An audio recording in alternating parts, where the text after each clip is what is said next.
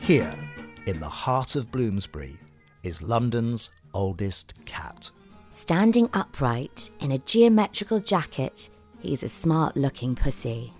In pretty good nick for a 2,000 year old. He now lives in the British Museum along with 40 other felines. A long way from their original home in Egypt. Mummified for Eternity, exhibit E EA67D is visited by millions of people every year.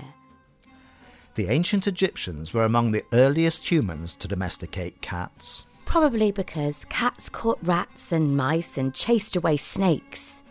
They were fascinated by felines, And felines feature everywhere in ancient Egyptian art. on paintings, statues, toys, jewellery, ornaments, and amulets. If an Egyptian had a dream about a cat, it was thought to bring good fortune, Most families had a pet puss. believing they would protect their home and bring good luck, They were so special and sacred and blessed with magical powers. that the pharaoh's cats were dressed in golden jewellery and ate from the same plates as the kings. taken on royal hunting trips to fetch birds and fish from marshes around the Nile River. They were protected by laws.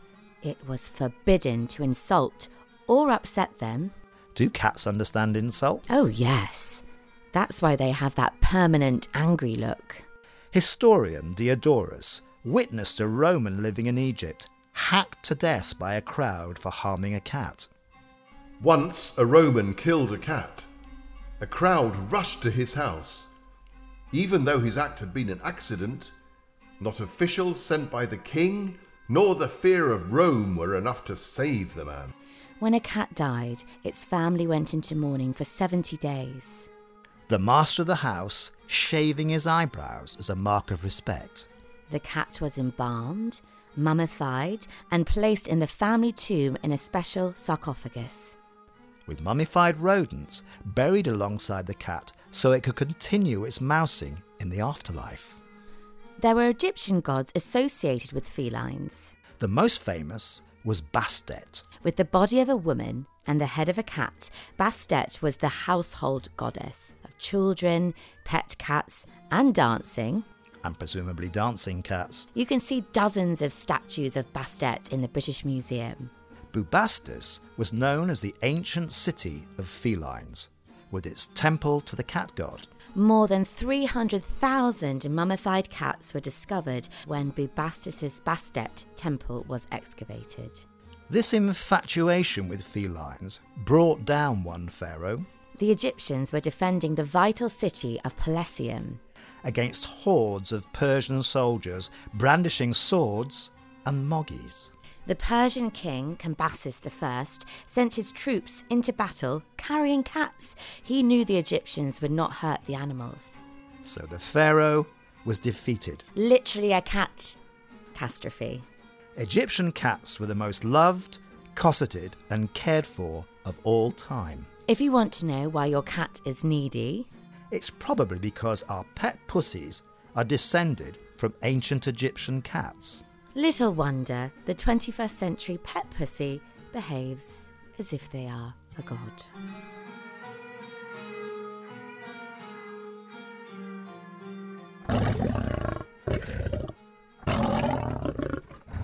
Washing of the lions at Her Majesty's Palace and Fortress, the Tower of London. Admit the bearer and friends to view the annual ceremony of washing the lions on Tuesday, April the 1st, 1856. Admitted only at the Whitegate. It is requested that no gratuities will be given to the wardens on any account. Herbert de Grasse, Senior Warden. The happy recipients of this invitation in 1856 must have hoped for a magnificent display. Sealed with an imposing blob of crimson wax, this ticket promised a fabulous royal ceremony But arriving at the tower, they would have struggled to find the White Gate. because there was no such entrance. And when they presented their precious ticket to the proper tower entrance, it would likely have been manned by sniggering yeoman warders. And when they checked the date on their invitation, The visitors would have realised it was April 1st. and they had been pranked. in the earliest ever British April Fool's trick. First played on an unsuspecting public over 300 years ago. The April the 2nd, 1698 edition of Dorks's newsletter reported Yesterday, being the 1st of April, several persons were sent to the Tower of London ditch to see the lions washed. Now you might be thinking, How could anyone have believed there were lions in the Tower of London? well, that was not a hoax. For nearly 700 years, the tower was home to a group of king cats. with lion keepers working in the tower as far back as 1210. And in 1235, when the Holy Roman Emperor Frederick II wanted to forge diplomatic ties with King Henry III, He sent the English king gifts of Three leopards. these are probably lions, a homage to the royal coat of arms created by the king's uncle, King Richard the Lionheart. origins of the three lion symbol you see today on the shirt of the England football teams. By the end of the 1300s, there was an allowance for every lion. Sixpence a day. To give you an idea of the cost of keeping royal lions, The keeper's wages were three halfpence, the equivalent of three pounds in modern money, this was increased to sixpence a day. making the keeper's salary equal to just one lion's allowance. The lions were part of the Tower of London's menagerie, a royal zoo that included. Elephants, monkeys, and polar bears. But the big cats had pride of place. with their own special tower. Under Queen Elizabeth I, the public was allowed into the menagerie for the first time. Visitors crossed a drawbridge to the Lion's Tower. Admission came at a rather cruel price. It was free if you brought a dog or cat to feed to the lions, King James I ordered the lion's den refurbished. so that people could see them prowling around the circular yard. In the 1800s, there was news of a Bengal lion joining the big cats. The Bengal lion is the first in majesty and in might, and asserts the undisputed claim to occupy the foremost place in our delineation of the inhabitants of this royal menagerie. Invested with regal attributes, the name by which it is known on arrival at the tower is George. George was brought to the tower by General Watson. It was in the commencement of the year 1823, when the general was on service in Bengal, that being out one morning on horseback, armed with a double barreled rifle, he was surprised by a large male lion, which bounded out upon him from the thick jungle at the distance of only a few yards. He instantly fired, and the shot taking complete effect, the animal fell dead almost at his feet. No sooner was this formidable foe disposed of than a second, equally terrible, made her appearance in the person of the lioness, whom the general also shot at and wounded so dangerously that she retreated into the thicket. Suspecting that their den could not be far distant, he traced her to her retreat, where he completed the work of her destruction, discharging the contents of his rifle. In the den were found a beautiful pair of cubs, male and female, not more than three days old. These the general brought away with him, and succeeded by the assistance of a goat who was prevailed upon to act in the capacity of foster mother to the royal pair in rearing them until they attained sufficient age and strength to enable them to bear the voyage to England. On their arrival in this country, he presented them to His Majesty, who commanded them to be placed in the tower. As well as George the lion, there was also a tiger in the tower, apparently very good natured. On the voyage to England, the tiger was remarkably tame, allowing the sailors to play with him and appearing to take much pleasure in their caresses. On being placed in his present den, he was rather sulky for a few days, but seems now to have recovered his good temper and to be perfectly reconciled to his situation. The mildness of his temper may probably be in a great measure due to his having from a very early age been accustomed to boiled food. This change of food he seems particularly to enjoy, although he has by no means lost his appetite for soup, which he devours with much eagerness. The soup tiger and the lions were not always docile. Some animals took their revenge on finding themselves in captivity. maiming, and even killing keepers, soldiers, and visitors. Mary Jenkinson from Norfolk, a regular visitor, decided to pet a lion's paw. Mary was mauled by the lion, and her. Flesh was torn from the bone. Poor Mary died.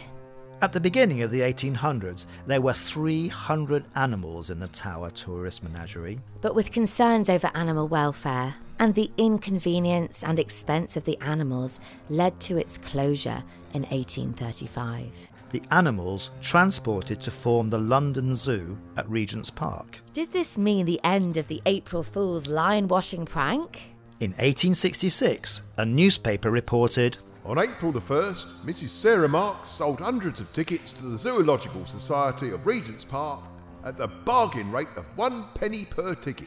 the tickets bore the inscription Admit bearer to the Zoological Gardens.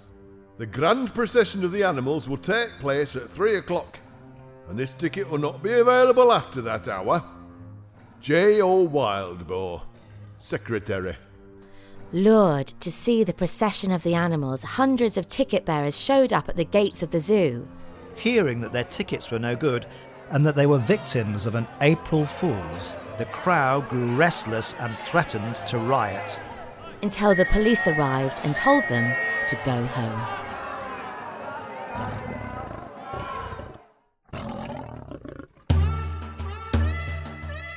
Here must I tell the praise of worthy Whittington, known to be in his days thrice mayor of London. But of poor parentage born were he, as we hear, and in his tender age bred up in Lancashire. This popular poem tells the story of a famous medieval English cat. The pussy belonged to Dick Whittington, a Lancashire lad. Poor Dick was orphaned at a young age. With no one to look after him, he decided to seek his fortune in the big city. Poorly to London then came this simple lad. Rumour had it the capital's streets were paved with gold But in the bustling city, he found no treasure. and wandered from shop to shop, door to door, looking for a job. Tired, hungry, and dispirited, he fell asleep on the steps of a large house. where with a merchant man soon he a dwelling had, a scullion for to be, The master of the house took him in and gave him a job in the kitchen. where long time he passed in labour grudgingly. His daily service were turning spits at the fire, and to scour pots of brass for a poor scullion's hire. Meat and drink all his pay, of coin he had no store. Dick slept under the eaves in an attic room. But the place was overrun by rats and mice, which scurried over his bed and stopped him sleeping. Being a resourceful young fellow, Dick earned a penny shining shoes for gentlemen. And went along to the market, spending his penny to buy a cat. Life became easier as the cat kept the vermin away. One day, Dick's master told the servants that he had a trading ship leaving for foreign parts. And invited them to send to sea any possessions they wished to sell to make a bit of money. Dick only had his cat, and although he loved her dearly, he would have to put up with the rats again. But he gave her to the captain to trade. Without his cat, and with the evil kitchen cook doing everything she could to make his life miserable, Dick decided that London was not for him and that he would return home. towards his country ran to purchase liberty. But as he went along in a fair summer's morn, London bells sweetly rung. pausing on Highgate Hill, on his way out of London, the bells of Bow Church rang and they seemed to be saying, Whittington, back return, for thou in time shall grow Lord Mayor of London. Whereupon back again Whittington came with speed, apprentice to remain, as the Lord had decreed. Returning to the master's house, It was full of excitement. The trading ship had returned with great news. at one of the ports, a king had been desperate because his palace was overrun by rats and mice. The king of that country there, as he at dinner sat, daily remained in fear of many a mouse and rat. The captain showed Dick's cat to the monarch, which killed and drove away the rodents. The amazed king offered gold and jewels to buy the animal. Dick became a wealthy young man and set up his own trading business. Scullion's life he forsook to be a merchant good, and soon began to look how well his credit stood. Eventually, Dick became Mayor of London, just as the bells had predicted. Sir Richard Whittington came to be in his days thrice mayor of London. Richard Whittington was a real person who lived in the 1300s. but was neither poor nor an orphan, But Richard did travel to London to find work. starting as an apprentice mercer, dealing in valuable cloth, He became so wealthy that he lent money to King Richard II. who appointed him London City Mayor. In his will, Whittington requested that his wealth be used to benefit the city. And what about Dick's cat? Well, uncovering the truth of the story is literally a cat and mouse game, There is a statue of Whittington's cat on Highgate Hill, where he heard the bells that told him to turn, and there's an old engraving of Dick. which shows him with his cat. Now, we don't know if the feline was real, and there's no definite evidence from 600 years ago. But the story of rags to riches and the monster mouser has woven its way into British culture in poems, plays, and of course, Christmas pantomimes. Has it? Oh, yes, it has. The first Dick Whittington pantomime story was performed in 1814, starring Joseph Grimaldi as Dame Cicely Suet, the cook, With Tommy the cat, and his arch enemy, the villain King Rat. I know who you are. You are King Rat. What makes you wonder that? Your pointy nose and big long tail. You are a cat, aren't ya? I am. And you have a long tail. I do. Well, I've got a long tail, so I'm a cat, like you. I smell a rat. Not me. He is a rat, isn't he, boys and girls? Oh, no, I'm not. Oh, yes, he is. You think you're perfect.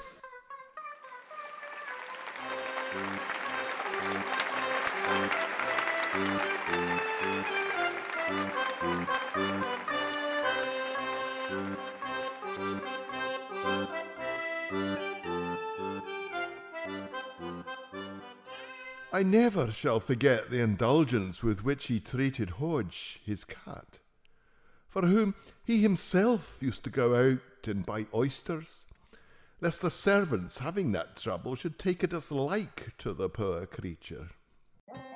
Celebrity cat Hodge lived just off London's Fleet Street in the middle of the 1700s. with the writer and creator of the first proper English dictionary, Dr. Samuel Johnson. The oyster story was told by Johnson's friend and biographer, Boswell. Hodge was by Johnson's side as he laboured for eight years to complete his two volume dictionary. which includes this definition by Dr. Johnson. Cat. A domestic animal that catches mice. Commonly reckoned by naturalists the lowest order of the leonine species. But Johnson's pet was not treated as a low order. Hodge was fed on oysters. Now, this wasn't as indulgent as it might seem. Today, oysters are expensive delicacies, but in the 18th century, they were plentiful and so cheap that they were a staple food of the poor. But Dr. Johnson did not want his servants to feel that they were beneath his pet cat, so he went out himself to buy the oysters. Johnson was worried that his oyster eating pet would get big headed, as his friend recounted. I recollect him one day scrambling up Dr. Johnson's breast with much satisfaction, while my friend, smiling and half whistling, rubbed down his back and pulled him by the tail, When I observed he was a fine cat, Johnson said, Why, yes, sir, but I have had cats whom I liked better than this. and then, as if perceiving Hodge to be out of countenance, added, But he's a very fine cat. A very fine cat indeed. On another occasion, Boswell recalled Johnson decrying the cruel action of a young so called gentleman whose good family were known to the writer. Sir, when I heard of him last, he was running about town shooting cats. And then Dr. Johnson bethought himself of his own favourite cat and said, But Odge shall not be shot. No, no, Odge shall not be shot. Although Hodge was not Johnson's only cat, he was his favourite. And when poor Hodge was old and sick, Johnson went out to purchase herbs to ease his suffering. On his death, Hodge's life was celebrated in a poem by Johnson's neighbour and friend Percival Stockdale. An elegy on the death of Dr. Johnson's favourite cat. Shall not his worth a poem fill? Who never thought nor uttered ill? Who by his manner, when caressed, warmly his gratitude expressed, and never failed his thanks to purr to he who stroked his sable fur? Today, Hodge is remembered by a bronze statue outside Johnson's home in Gough Square. The statue shows the beloved cat sitting next to a pair of empty oyster shells atop a copy of Johnson's famous dictionary with the inscription A very fine cat indeed. Visitors place coins in the oyster shells as tokens of good luck. and to mark special occasions and cativersaries, a pink ribbon is tied around Cat Hodges' neck.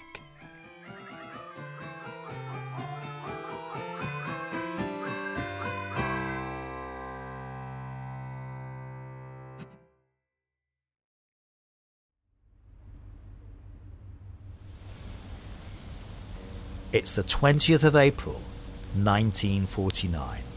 The HMS Amethyst, a British naval frigate, is sailing up the River Yangtze in China.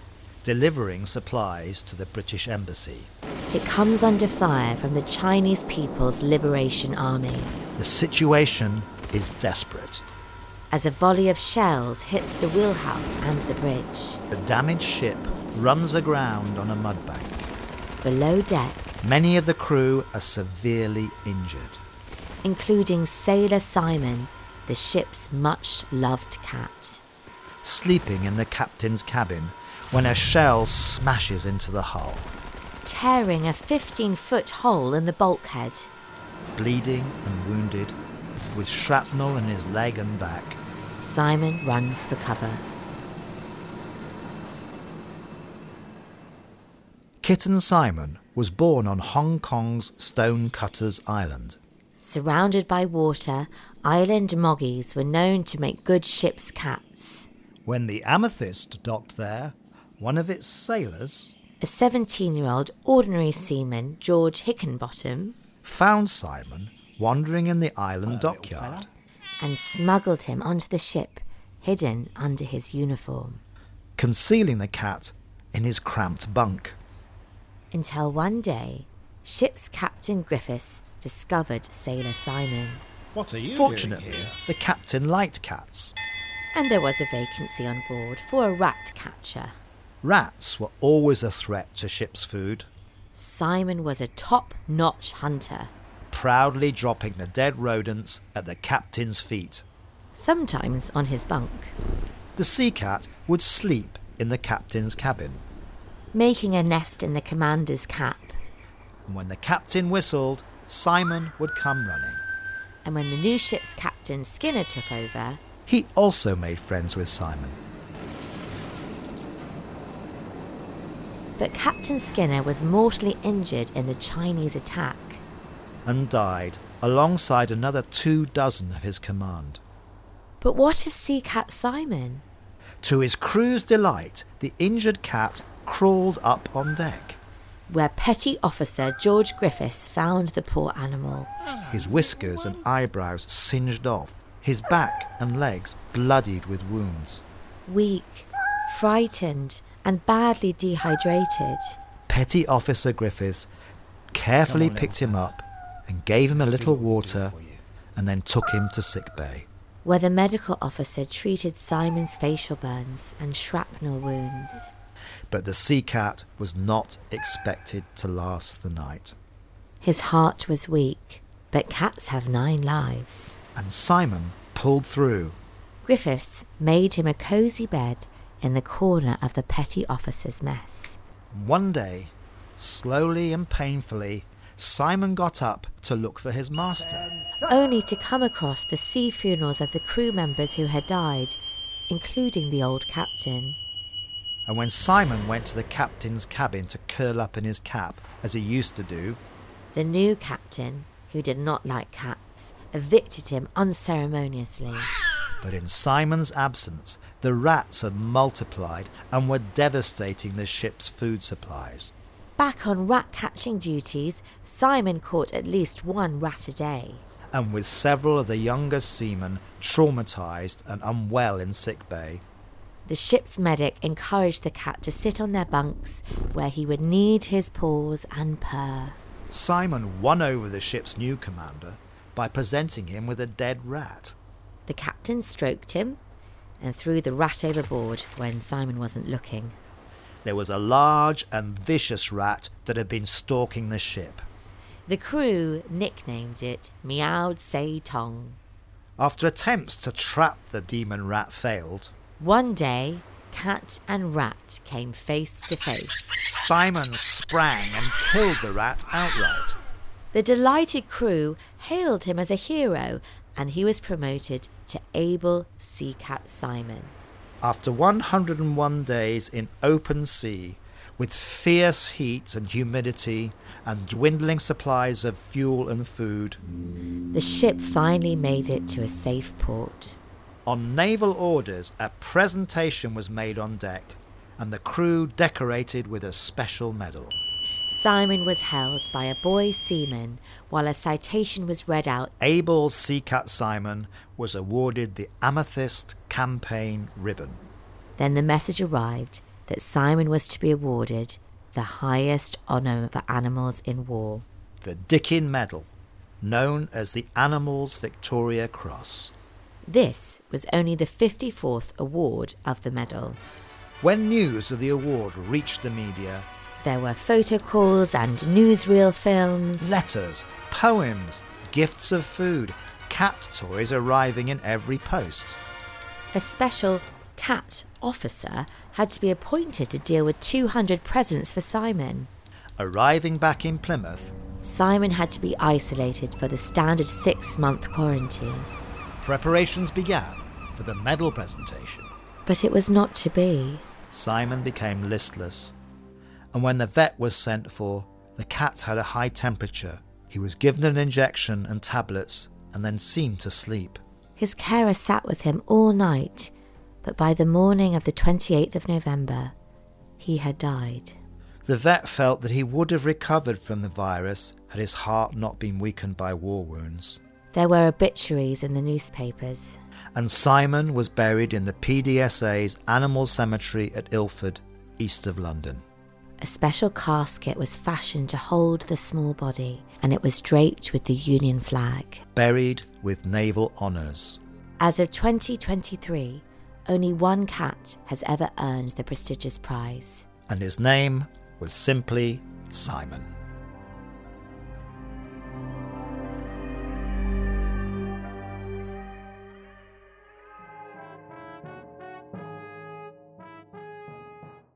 Cats have been stalking the corridors of political power for centuries. Cardinal Wolsey was the chief advisor to King Henry VIII. So great was his power that Wolsey was known as the Alter Ex, the other king. When Wolsey administered justice as Lord Chancellor, a favourite black cat always sat beside him. And there are reports that he brought the princely pussy to state dinners and church services. A statue in his hometown of Ipswich features the cardinal on a throne with a cat next to him. Wolsey established the tradition of civil service cats. The UK Treasury, Cabinet, War, and Home Offices have employed felines for centuries. Frilly was on the payroll as chief mouser to the War Office in 1909. When he died, employees had a collection to pay to have him stuffed and preserved for posterity. In 2007, Stuffed Frilly reappeared as an exhibit at the Imperial War Museum's Animals in War exhibition But felines are the ultimate political animals. and could only be satisfied by reaching the top cat office of the Prime Minister. Ginger Cat Rufus of England, aka Treasury Bill, was Mouser to Prime Minister Ramsay MacDonald from 1924. He would bring his trophies to the PM. On discovering that they were being put in the rubbish, Rufus adopted the correct procedure and placed the deceased mice in a line next to the bins. When Rufus grew old and skinny, the Treasury Secretary requested that the Lords double the cat food allowance. Their lordships replied, After giving careful consideration to the matter, we're unable to approve a rise. Rufus took matters into his own paws. Finding the Treasury Secretary's office door open, he launched a purring charm offensive on Chancellor Philip Snowden. who immediately made a note. Treasury vote. Approve increase in cat's pay. When the budget for the cat's pay was passed, Rufus gained his punning nickname Treasury bill. There was a cat in office under PM Neville Chamberlain. who was still there when Churchill moved to Downing Street in May 1940. He was nicknamed Munich Mouser by Churchill, a swipe at the failed Munich peace treaty signed by Chamberlain. Churchill was very fond of cats, and Mouser lived alongside his black cat Nelson. One day, Churchill came into his office with some papers in his hand, and the cat was sitting in the room. Good morning, cat. The moggy was mute, so Churchill repeated. Good morning, cat. When the cat made no effort to be near him, the PM slashed at it with his papers, and it ran from the building. The cat didn't return the next day and disappeared for months. Churchill finally said to his secretary, Do you think it's because I hit him? when the secretary replied, Almost certainly. Churchill said, Can you put a card in the window to say that if the cat cares to come home, all is forgiven? Munich Mouser and Churchill's cats were joined by Emily of the Home Office.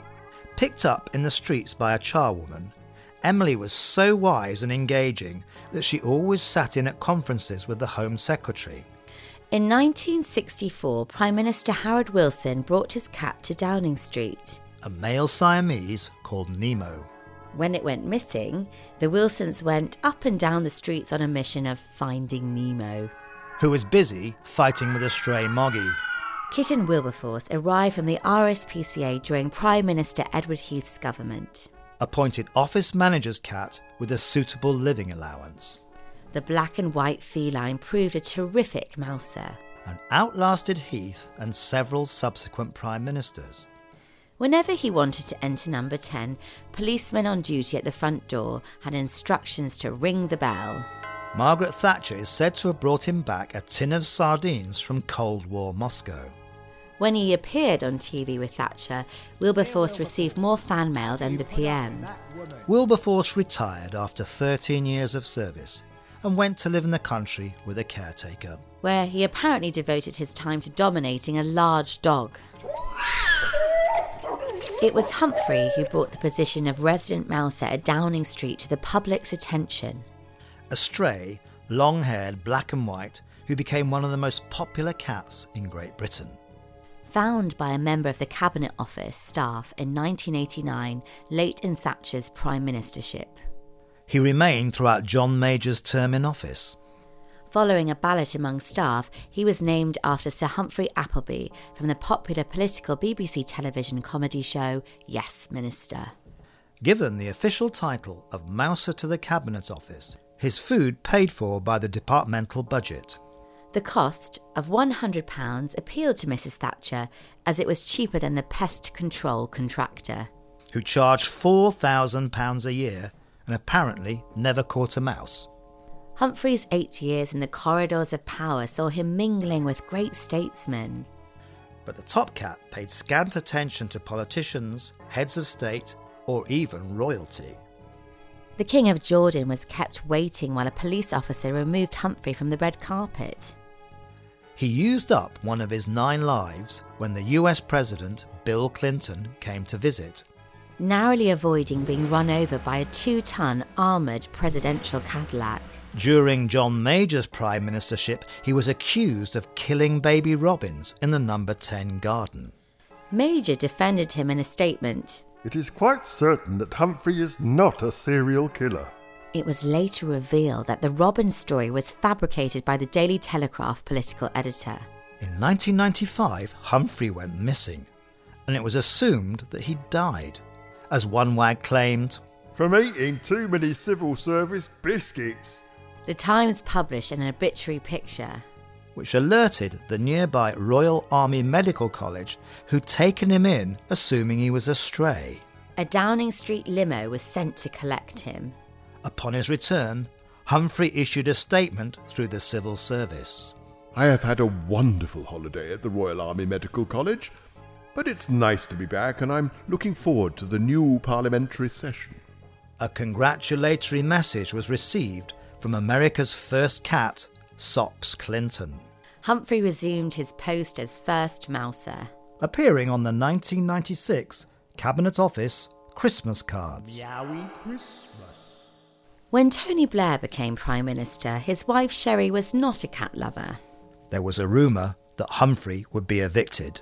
Following a storm of protest and bowing to pressure, photos of Mrs. Blair holding Humphrey were hastily arranged. She didn't look altogether happy. But a strenuous denial that he would be evicted was put out.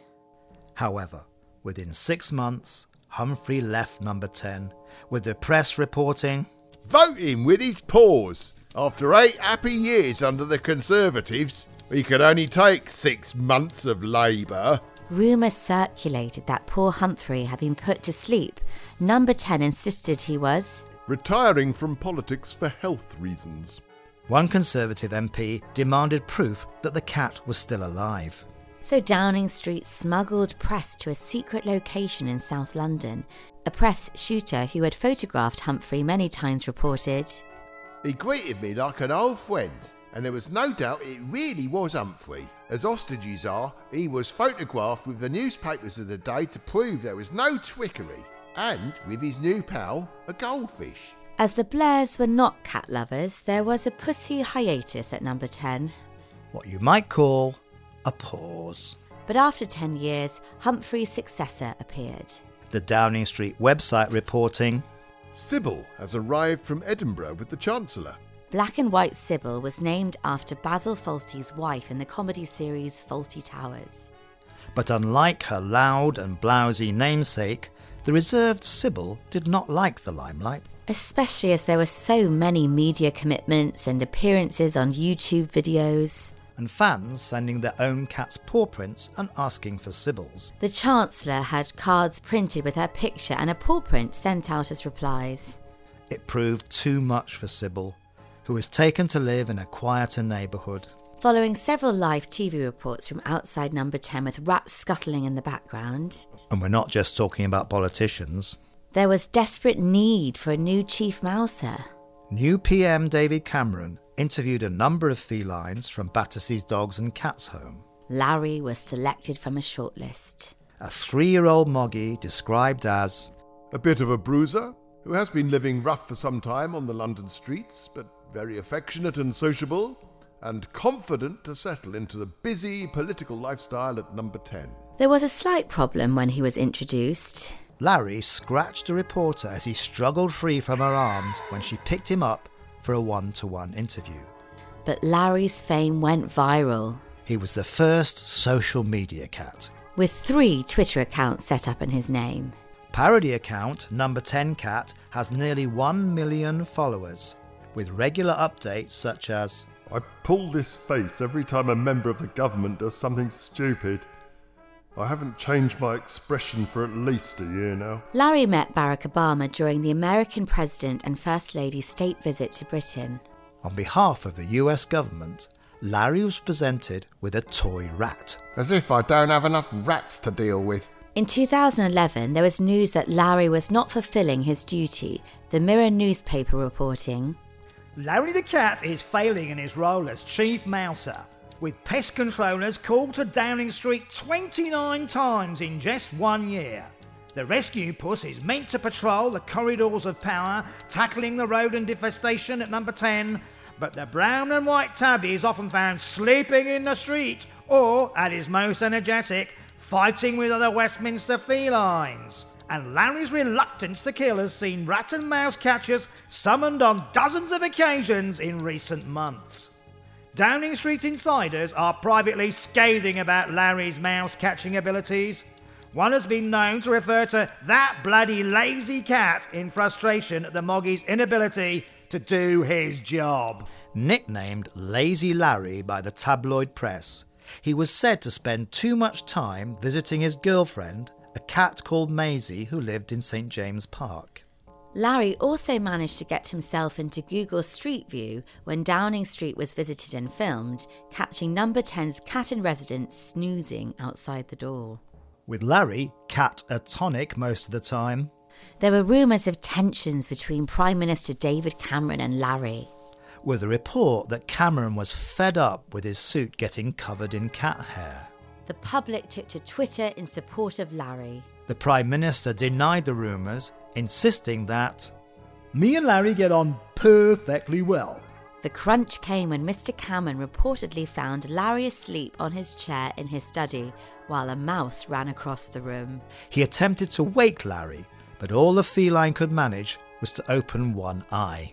In September 2012, it seemed that Larry was about to be sidelined. The Prime Minister has ordered a cabinet reshuffle, drafting in Tabby Freya as the new Mouser of State. Freya was taking up residence with Chancellor George Osborne at 11 Downing Street. In an attempt to avoid hurting Larry's feelings, the post was described as a job share. But a photo soon appeared of Larry and Freya in a cat scrap. Freya was reported to have gained access to the government's most secure buildings. and there was speculation that she was a spy cat. And then, suddenly, Freya left. Was she removed by orders of MI5? Well, no. The feline had gone a wandering. It was quite usual for her to visit Westminster's Red Lion pub in the evening, crossing four lanes of Whitehall traffic to get there. and she would be brought home by one of the barmaids. The Osbornes decided that her wanderings put her at too much risk. So Freya was retired to a home in the Kent countryside with a kind member of staff, So Larry was once more top cat. left to continue mouse catching duties, a permanent fixture at number 10. Larry proceeded to outlive numerous prime ministers. Prime Minister Theresa May came and went. Then Boris Johnson, Liz Truss was in number 10 for 49 days, the shortest ever prime ministerial term, and now Richie Sunak. and more rival cats have also come and gone. The Foreign and Commonwealth Office recruited a feline mouser of their own. Palmerston, a two year old black and white cat named after Lord Palmerston, a former British Foreign Secretary. And there were security questions. Foreign Secretary Philip Hammond responding in the Commons to accusations that Palmerston was a spy, mole, or sleeper said, He's definitely not a mole, and I can categorically assure you that he has been regularly vetted. As for being a sleeper, well, he is definitely a sleeper, very often in my office. But predictably, reports emerged of spats between Palmerston and Larry of number 10. Fur started flying. Mediation was attempted, but stressed out Palmerston was sent, as they say in politics, On leave. And so the legend that is Larry reigns as political top cat, chasing foxes away from Downing Street, seeing off the odd mouse, and four prime ministers. the ultimate political animal. This Extraordinary Stories of Britain podcast was written and produced by Mark Zakian and narrated with Felicity Venzel, with voices performed by Tony Lewis. The music was written by Jeremy Pattle. For more history podcasts, visit storiesofbritain.com and follow us on Facebook and Twitter at Stories Britain.